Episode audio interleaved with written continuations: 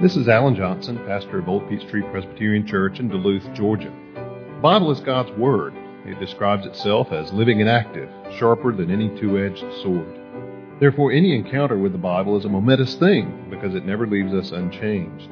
My prayer for you as you hear this message is that the Holy Spirit will use it in your life to inform your mind, to feed your soul, and to help you grow in your faith in Christ. Bibles and turn with me for our sermon text today to Jeremiah chapter 30. Jeremiah 30, beginning in verse 18.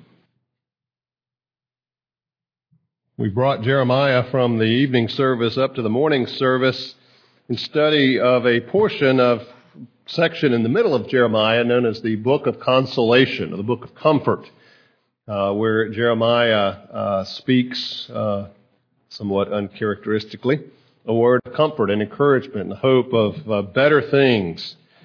So let's begin reading in Jeremiah chapter uh, 30, verse 18. Hear the word of the Lord. Thus says the Lord Behold, I will restore the fortunes of the tents of Jacob, and have compassion on his dwellings. The city shall be rebuilt on its mound, and the palace shall stand where it used to be. Out of them shall come songs of thanksgiving, and the voices of those who celebrate. I will multiply them, and they shall not be few. I will make them honored, and they shall not be small. Their children shall be as they were of old, and their congregation shall be established before me, and I will punish all who oppress them. Their prince shall be one of themselves, their ruler shall come out of their midst. I will make him draw near, and he shall approach me, for who would dare of himself to approach me, declares the Lord. And you shall be my people, and I will be your God. Behold, the storm of the Lord, wrath has gone forth, a whirling tempest. It will burst upon the head of the wicked. The fierce anger of the Lord will not turn back until he has executed and accomplished the intentions of his mind. In the latter days, you will understand this. At that time, declares the Lord, I will be the God of all the clans of Israel, and they shall be my people. Thus says the Lord, people who survived the sword found grace in the wilderness. When Israel sought for rest, the Lord appeared to him from far away. I have loved you with an everlasting love. Therefore, I have continued my faithfulness to you. Again, I will build you, and you shall be built, O virgin Israel. Again, you shall adorn yourself with tambourines, and shall go forth in the dance of the merrymakers. Again, you shall plant vineyards on the mountains of Samaria. Planters shall plant and enjoy the fruit. For there shall be a day when watchmen will call in the hill country of Ephraim, Arise and let us go to Zion, to the Lord our God. Thus saith the Lord, Sing aloud with gladness for Jacob, and raise shouts for the chief of the nations. Proclaim, give praise, and say, O Lord, save your people, the remnant of Israel. Hold, I will bring them from the north country and gather them from the farthest parts of the earth, among them the blind and the lame, the pregnant woman and her who is in labor, together. A great company, they shall return here. With weeping they shall come, and with pleas for mercy I will lead them back. I will make them walk by brooks of water, in a straight path in which they shall not stumble. For I am a father to Israel, and Ephraim is my firstborn. Hear the word of the Lord, O nations, and declare it in the coastlands far away. Say, He who scattered Israel will gather him, and will keep him as a shepherd keeps his flock. The Lord has ransomed Jacob, and has redeemed him from hands too strong for him. They shall come and sing aloud on the height of Zion, and they shall be radiant over the goodness of the Lord, over the grain, the wine, and the oil, and over the young of the flock and the herd.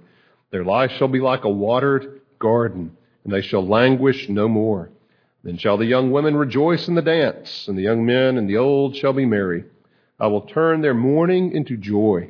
I will comfort them and give them gladness for sorrow. I will feast the soul of the priests with abundance, and my people shall be satisfied with my goodness, declares the Lord. Let's pray. Our Father, we thank you for this passage in your word, and we pray that as we undertake to study it now, that your Spirit would guide us to know its truths. And we pray it in Jesus' name. Amen. If there's any expectation placed upon Christmas, it is that of joy. Christmas is a joyful time. Or is it? You know, for some people, Christmas merely serves to accentuate the absence of somebody that they love. For others who look out and seem to see everybody getting with somebody else, families gathering together, the whole world seeming to come together, it merely serves to emphasize to them their own sense of loneliness. And for those who do have family and friends to gather with and may anticipate that, it seems that every year it's never quite what it was hoped to be. There's an argument, or there's tension, or something happens, something goes wrong, and maybe it was a good time, but not all that you dreamed it would be. And for other people, Christmas is simply a, very stressful time that uh, you simply breathe a sigh of relief when it's all over. So is Christmas utterly devoid of joy?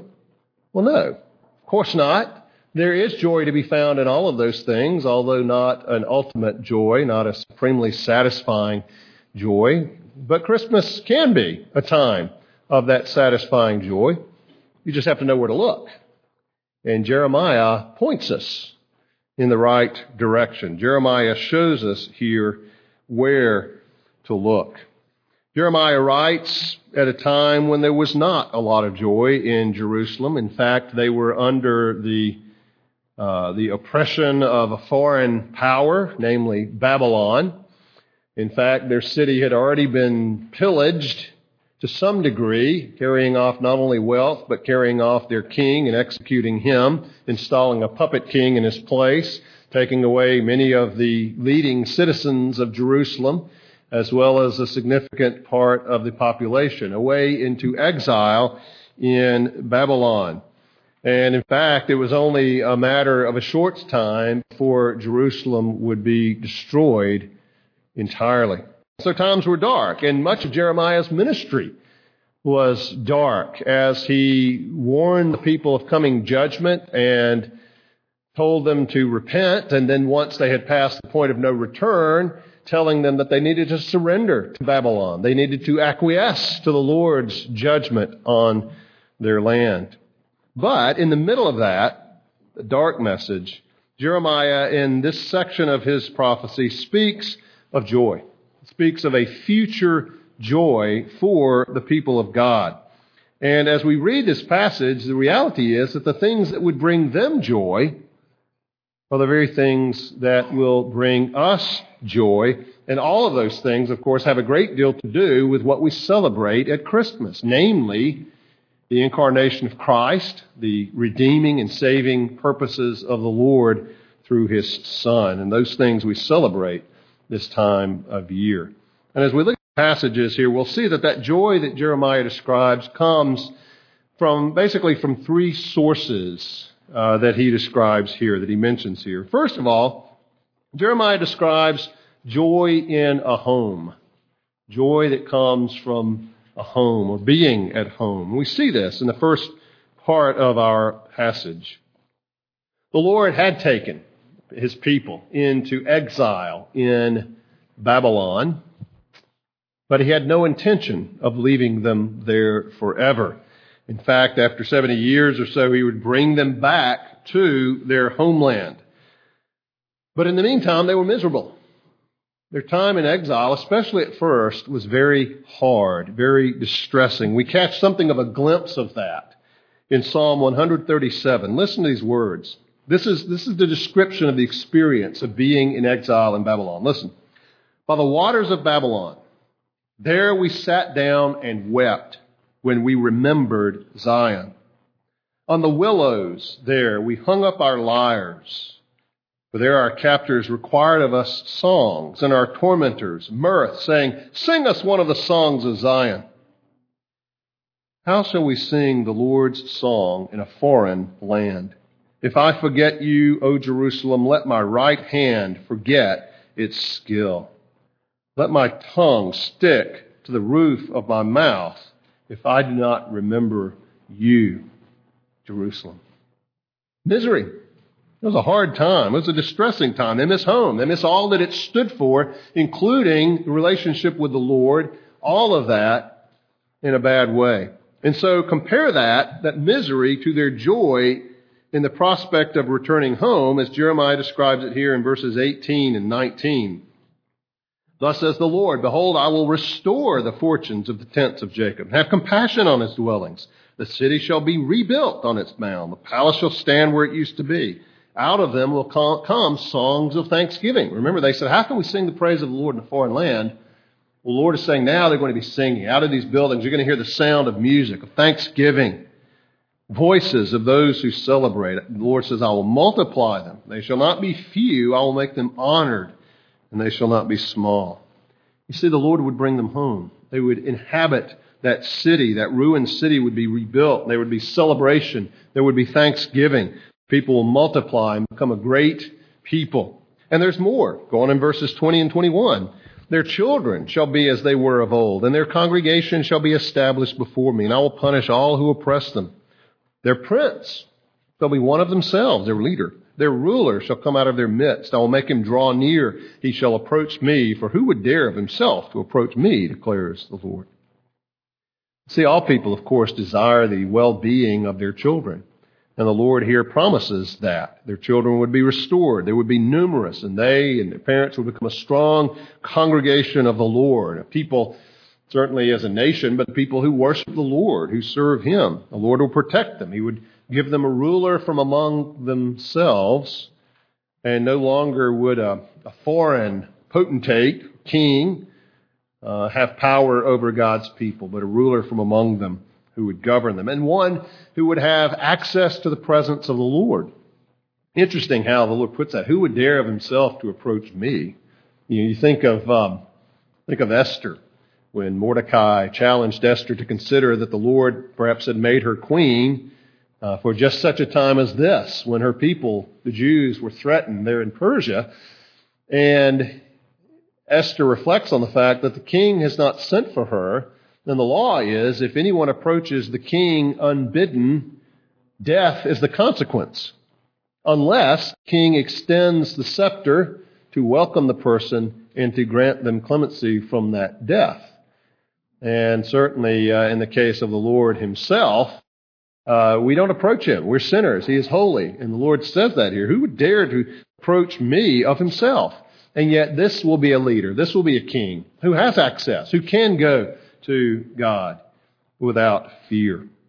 And then in verse 22 and again in 31 verse 1, beginning of the next chapter, the Lord repeats that formula. It is the very essence of the relationship between him and his people. You shall be my people, and I will be your God. I will be the God of all the clans of Israel, and they shall be my people. Now, sandwiched between those two is this warning of God's judgment, the storm of the Lord, which can serve, on the one hand, both as a reminder of what happened in the past of their sins and, and, and what their sins led to as God brought his judgment on them and discipline on them, but it also serves as a warning for the future. Don't presume. Remember the lessons of the past. Be faithful to the Lord. But in between, uh, where there's that warning on either side, the, the bookends, so to speak, is that promise of God's covenant relationship with his people. I will be your God. You will be my people. Now that's exactly what happened. The Lord did bring back people from Babylon back to Jerusalem. And they came back, and you read in Ezra how they rebuilt the temple. You read in Nehemiah how they rebuilt the wall and kind of got the city going again. And it was a good time. It was a happy time. And yet it was also a bittersweet time because what they now had paled in comparison with the glory that they had had before. It just didn't quite match uh, what they had had before.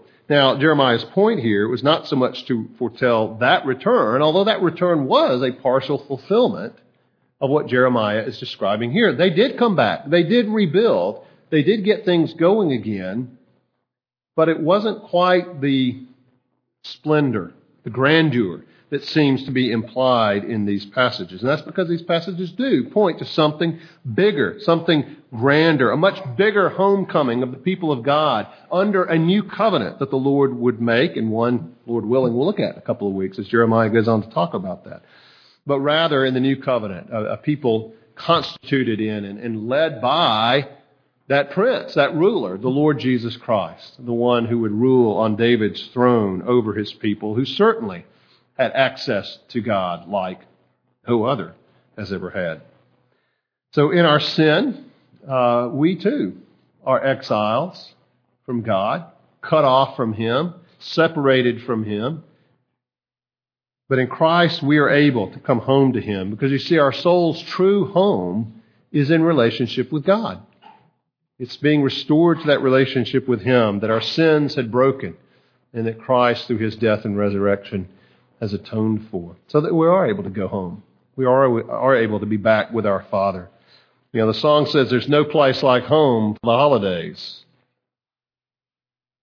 Some people will be at home this Christmas, but only the Christian has the joy of being truly at home, right with God, in relationship with the God we were made to know, and apart from whom nothing is right. Nothing is quite as it should be. You see, only the Christian, only the one who has believed in Christ, is at home this Christmas and throughout the year in that way.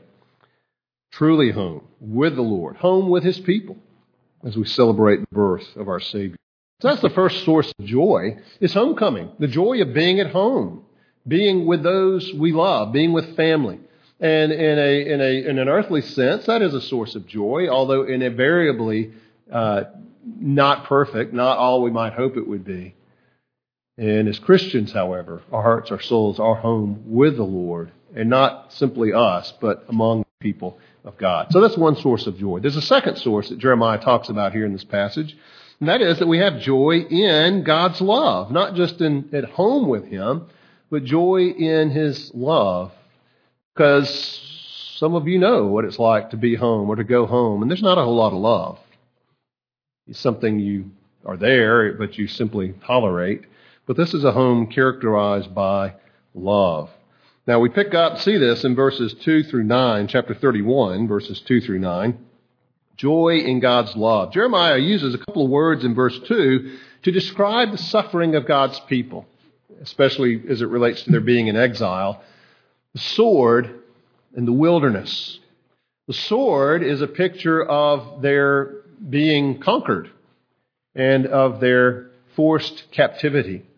The wilderness describes uh, particularly that experience of being cut off from their home, cut off from the temple, cut off from all that they had known, and basically being a place, uh, put in a place where they were materially and especially spiritually desolate, just like a wilderness, where they would have nothing to rely on ultimately except the Lord Himself. Which is part of the purpose of that exile, was to strip away everything else to where all they had left was the Lord. But you know, even in this place, this place of the sword, this place of the wilderness, the Lord shows to them His goodness. People survived the sword and found grace in the wilderness. When they sought rest, the Lord was there for them. And then the Lord gives them this astounding reminder uh, in verse 3 I have loved you with an everlasting love. Therefore, I have continued my faithfulness to you. Here they were, taken captive in the wilderness, Babylon, apart from everything they knew and loved. And it would be very easy to think, well, that's it. We're done for. We're over. God has forsaken us. He's, he's judged us. He's moved on. But the Lord says, no. Even in the wilderness, they found grace. And the Lord says, I have not stopped loving you, just the opposite. I've loved you with an everlasting love, one that goes back to eternity past, one that will continue into eternity future. Therefore, I've continued my faithfulness to you.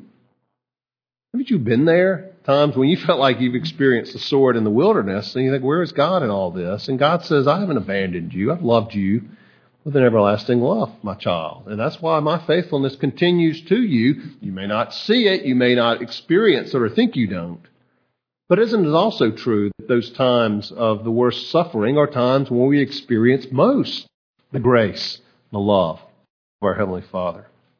Therefore, I've continued my faithfulness to you. God's not abandoned them. He's not abandoned us. Though they were in exile, it didn't mean God's love had grown cold, it didn't mean it had failed. His love was still there. He still had plans for them, still had purpose for them, including celebration of joy, prosperity, true worship. Look at verses 4 through 6. The Lord says, I will build you up. You shall be built, O virgin Israel. Again, you shall adorn yourself with tambourines and go forth in the dance of the merrymakers. Plant vineyards on the mountains of Samaria. Planters will plant enjoy the fruit. There shall be a day when watchmen will call in the hill country of Ephraim, Arise and let us go up to Zion to the Lord our God. Again, celebration and being reestablished, planting and fruitfulness, prosperity. And then going up to Zion to worship, true worship, not going up to the high places, the pagan worship sites like they used to do and did in Jeremiah's day. And Jeremiah confronted them about it. But going up to Zion, going up to the place of the Lord to worship the Lord. And so those things are going on in the, in the context of God's love and faithfulness. And verses 7 through 9 go on with that same theme of, of shouts of gladness, praise. Lord, save your people, the remnant of Israel. The Lord gathering them, bringing them from the north in Babylon and from all over. The blind, the lame, the pregnant, the one in labor, a great company, they will return. The Lord promises in verse 9 uh, to lead them back out of their misery, out of their tears, by brooks of water and a straight path. Why? Because I am a father to Israel, and Ephraim is my firstborn. You see, this, this love of God, this fatherly care for his people, that he doesn't abandon them. He may discipline them, but he brings them back together when it's all over and replaces their tears with joy, with shouts of celebration, even, as it says, merrymaking. Now, later, in 2 Corinthians verse, or chapter 6, Paul would take this verse and others like it from the Old Testament and talk about the people of God. He says, We are the temple of the living God, as God has said, I will make my dwelling among them and walk among them. I will be their God, and they shall be my people. Therefore, go out from their midst, be separate from them, says the Lord. Touch no unclean thing, then I will welcome you. I will be a father to you, and you shall be sons and daughters to me, says the Lord Almighty. You see, there are a lot of people out there who will have joy in the love of another person at Christmas or joy in the love of their families. But you see, it's only the Christian, only the one who is in Christ, who knows the love of God as his heavenly Father. God is a Father only to his own, only to those who have been adopted in Christ Jesus. Paul writes in Romans 8:39 that nothing will be able to separate us from the love of God which is in that is it comes to us through which is in Christ Jesus our Lord. We can celebrate because in Christ we have a home. We can celebrate because in Christ we know the love of God, the love of Father, who has committed that love to us from everlasting to everlasting. Nothing can separate us from the love of God. But there's a third source of joy that Jeremiah mentions here in this passage. And it's a bit of a curious one, and yet we find it there in verses 10 through 14, and that is the joy of good news. The joy of good news. We have joy in the message of God's grace and redemption itself, a message that comes to us that we receive, but also a message that we are able to proclaim to others. And we always like to receive good news, don't we? Of course. But we also like to share good news with other people. Sometimes we just can't keep it in. We have to tell someone uh, about good news for us or maybe something that would be good for them. When we have good news for them, don't you like to be the one who's able to give them that good news? Most people hate to be the bearer of bad news. I think there are some people who sort of take a perverse delight in it, but most people hate to deliver bad news. It's very hard.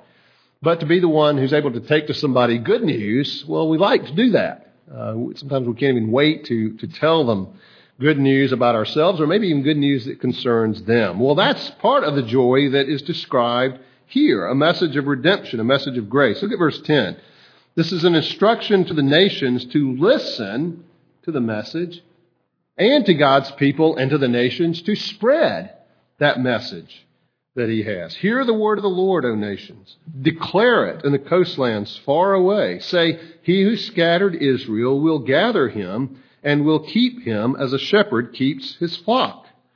The message is that the Lord is taking his scattered people and he's now bringing them back together and he shepherds them just like a shepherd would watch over his sheep.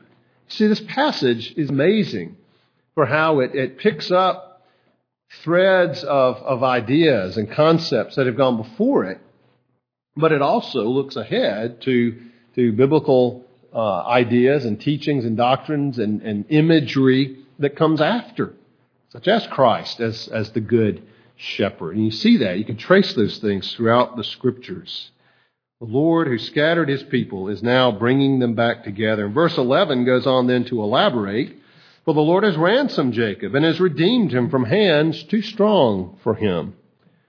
You see, the people of God were to declare the saving mercies of God. God is gathering his people. The Lord is bringing his people back together. Not only they have a message to declare, but then they were to live accordingly. How should they live in light of that message that the Lord is now gathering his people to himself, back together? What is the response? Well, if you've been paying attention in this passage, it's one of joy. It's one of celebration. Look at verse 12. They shall come and sing aloud on the height of Zion. They shall be radiant over the goodness of the Lord, over the grain, of the wine, the oil, over the young, young of the flock and the herd. Their life shall be like a watered garden, and they shall languish no more. Then shall the young women rejoice in the dance, and the young men and the old shall be merry. I will turn their mourning into joy. I will comfort them and give them gladness for sorrow. I will feast the soul of the priests with abundance, and my people shall be satisfied with my goodness, declares the Lord. What should characterize the people of God? Holiness? Absolutely. That's not the only thing that's mentioned here. In fact, that's not even mentioned here, really. What's char- what characterizes the redeemed people of God here is joy, is celebration. You know, sometimes we're good at promoting holiness as characteristic of the people of God, although whether we truly live that or not is, is debatable. But what about joy? What about this kind of celebration that is described here? You know, some people might look at Christians, us Christians, maybe us Presbyterian Christians, and get the idea that we've been delivered bad news. Um, I've, I've, shared this with you before. Charles Spurgeon's comments, the Baptist preacher in the 1800s in London, his, his admonition to his students in his preacher's college. Um, you know, he said, when you preach on heaven, try to look joyful. When you preach on hell, your usual face will do you know, may that not be true of us. How uncharacteristic it is and how sad. I mean, some people almost see it as an obligation as Christians that we should somehow look stricken. Well, that's not how God's people are described here. There, there's celebration, there's joy. Now, not that that's not tainted by the pains, the sorrows, the heartaches of this life, but joy is to be a characteristic of God's people and characteristic among God's people. And some semblance of these words did occur when the exiles came home. They rebuilt the temple, rebuilt the walls. You know, Nehemiah in chapter 6, verse 16, tells us what happened when the wall was rebuilt in Jerusalem. After the exiles started coming back, he says, When all our enemies heard of it, all the nations around us were afraid and fell greatly in their own esteem, for they perceived that this work had been accomplished with the help of our God. You see, the nations could see that God was at work among his people. They saw that. And in fact, that created fear among them to see that God was real, that he was at work. They recognized God's hand. Were the people rejoicing? Sort of. Strange thing happens in Nehemiah chapter 8, verse 9. They're coming together, and the, the word of God is read, and the people start to weep. They start to mourn. And Nehemiah says, wait a minute, he has to prod them to rejoice. Maybe they were Presbyterian. He had to prod them to rejoice. This is uh, chapter 8, Nehemiah 8:10. He said to them, "Go your way, eat the fat, drink sweet wine, and send portions to anyone who has nothing ready, for this day is holy to our Lord. Do not be grieved, for the joy of the Lord is your strength." So the Levites calmed all the people, saying, Be quiet, you know, stop the wailing and mourning, for this day is holy, do not be grieved. And all the people went their way to eat and drink and to send portions and to make great rejoicing because they had understood the words that were declared to them.